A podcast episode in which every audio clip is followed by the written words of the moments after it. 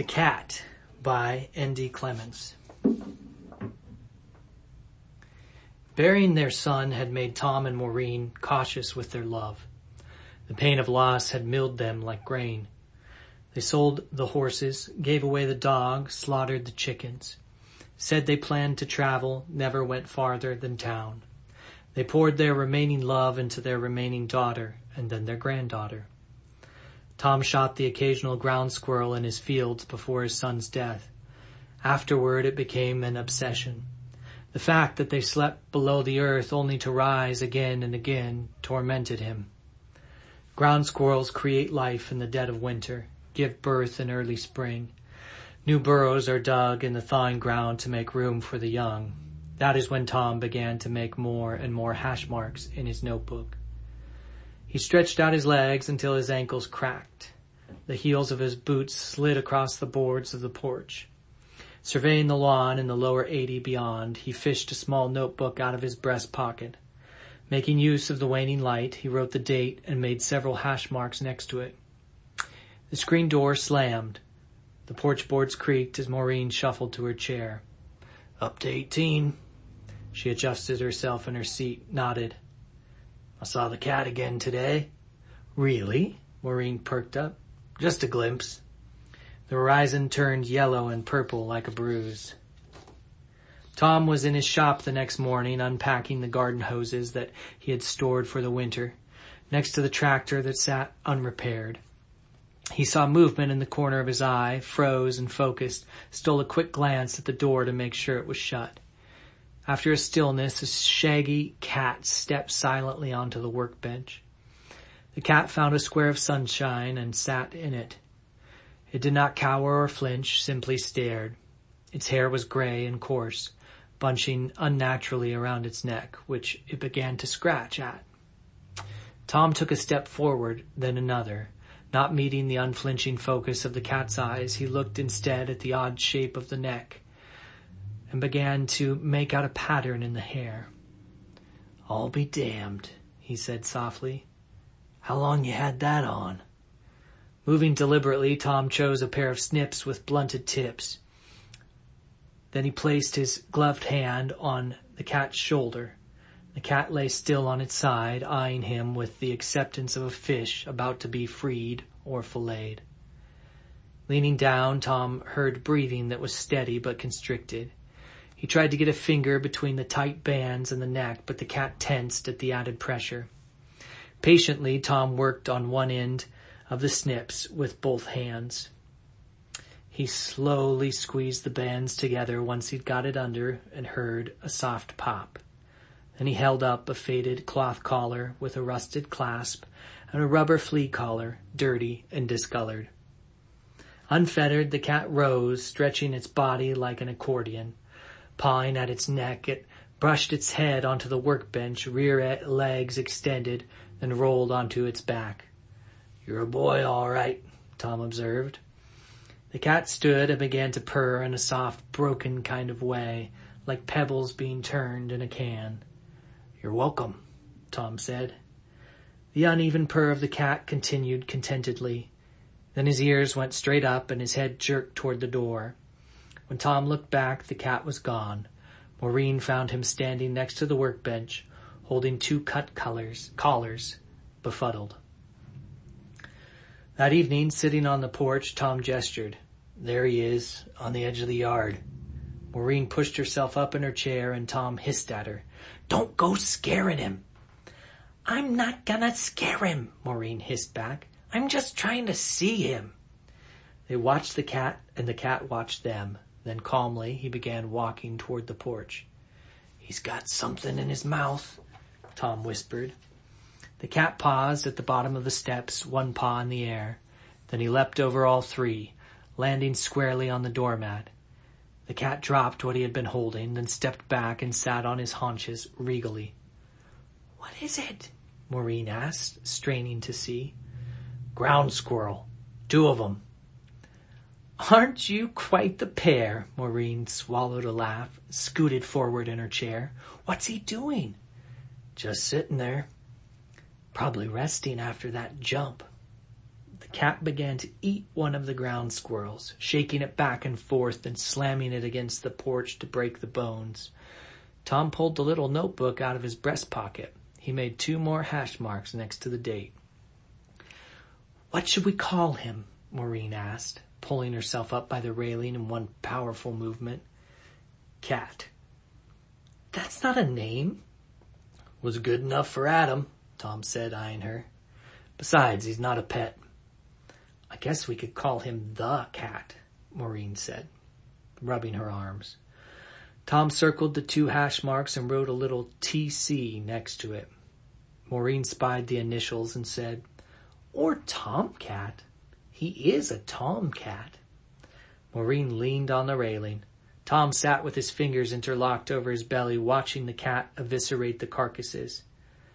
Tom, you're grinning. Huh? Am I? Like you're running for mayor. Well, Tom said, forcing the smile into a scowl. We ain't putting a dish out for him. The radish shoots of Maureen's garden grew taller, while the bulbs made progress in the opposite direction. The carrots tunneled down through soft dirt, a different kind of burrowing than ground squirrels. Much slower. The creek bubbled over, fed by snow melt and rain.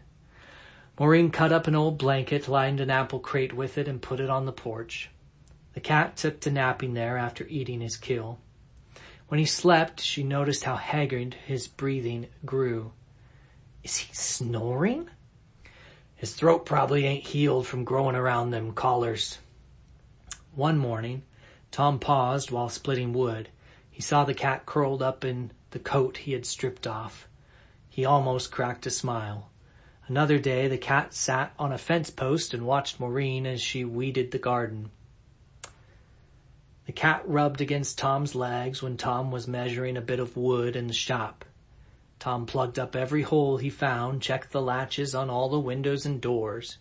The next morning, the cat jumped onto the workbench, lay on his stomach, head between his paws, eyes level with what Tom was working on. That evening, after capitulating to the fact that they could not postpone again, Tom and Maureen went to their neighbor Carl's for dinner. And who is this? Maureen asked, bending to pet the tabby feline purring at the door. That beautiful girl is Autumn, Carl said, helping Maureen out of her coat. Let's get you all some drinks. He spun on his heel, beckoned over his shoulder. While Carl was mixing the drinks, the tabby brushed up against Tom's legs. How long has Autumn been around? he asked. Since the last ice age! Carl cackled. Maureen put her hand on Tom's arm. Tom, bourbon on the rocks, Carl pronounced. Maureen, glass of red, and Carl, a martini. Cha-cha cheers, everyone! They clinked glasses. Ah, Carl smacked his lips. After dinner, Carl announced, You have to see my Zen garden. As they were going out the back door, he added, Don't let Autumn out. She's not spayed. Might want to get her snipped, Tom said, into his third bourbon. Like I was telling you, the cat goes through walls like a ghost. Carl, not listening, fussed with the lanterns and hanging lights by the pond.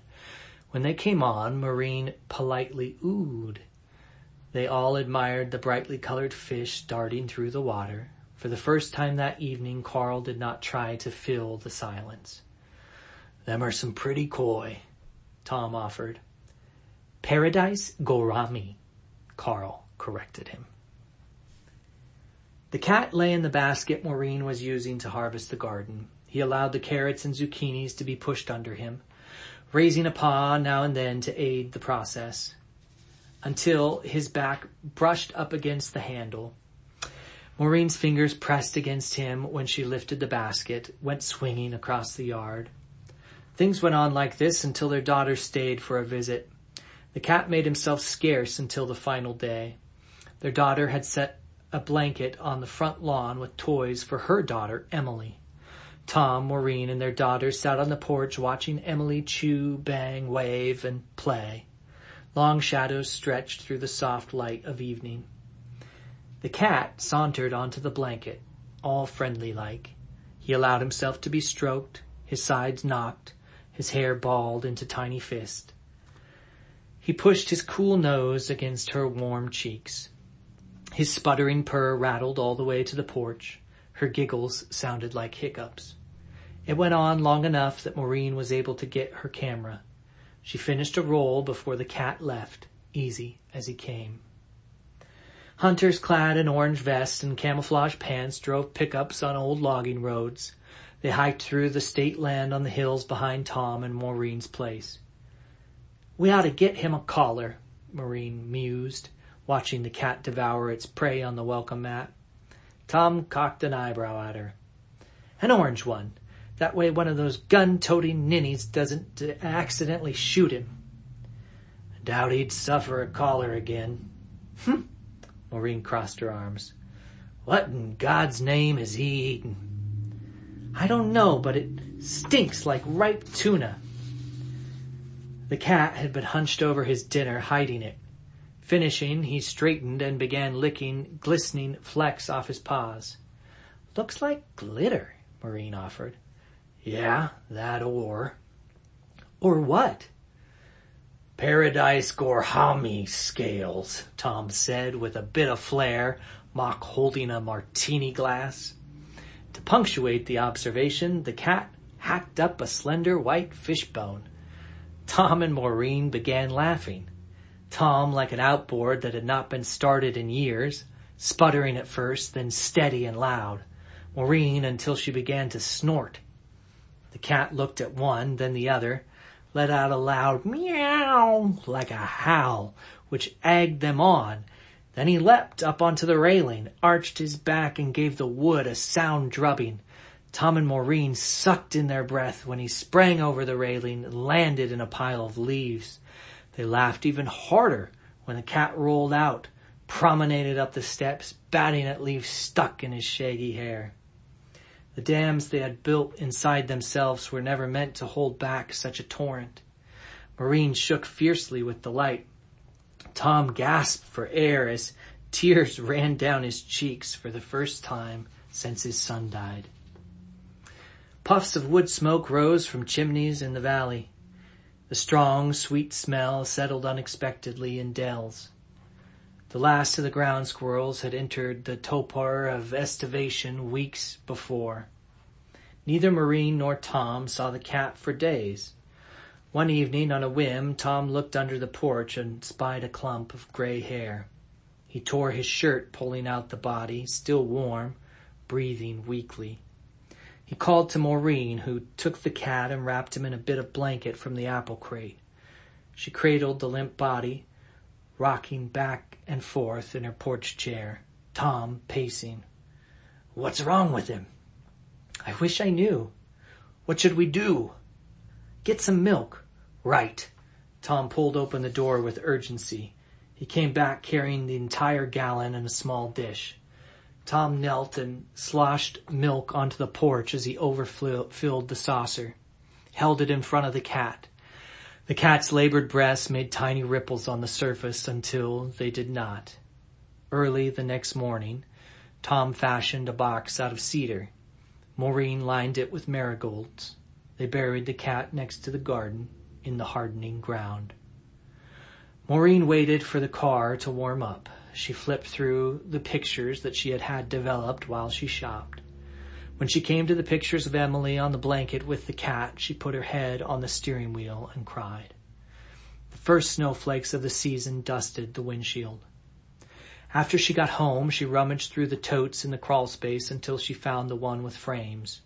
She chose one that she had once thought too maudlin, that said treasured memories in a flowing script. She put her favorite picture of the cat with Emily in it, set the frame in the window overlooking the porch. In another window, several miles away, a tabby cat watches falling snowflakes dissolve on the surface of the pond outside. Her eyes follow the darting shapes flickering below the surface, and she feels a stirring in her swelling belly. In the new year, when the snow begins to melt, Carl will get stuck in the mud of Tom's driveway. After pulling him out, Tom will look in the box that Carl has brought. Maureen will wave from the porch as Tom steers the tractor back toward home with a shaggy gray kitten nestled in his coat. Until the spring, they must endure the dark of another winter.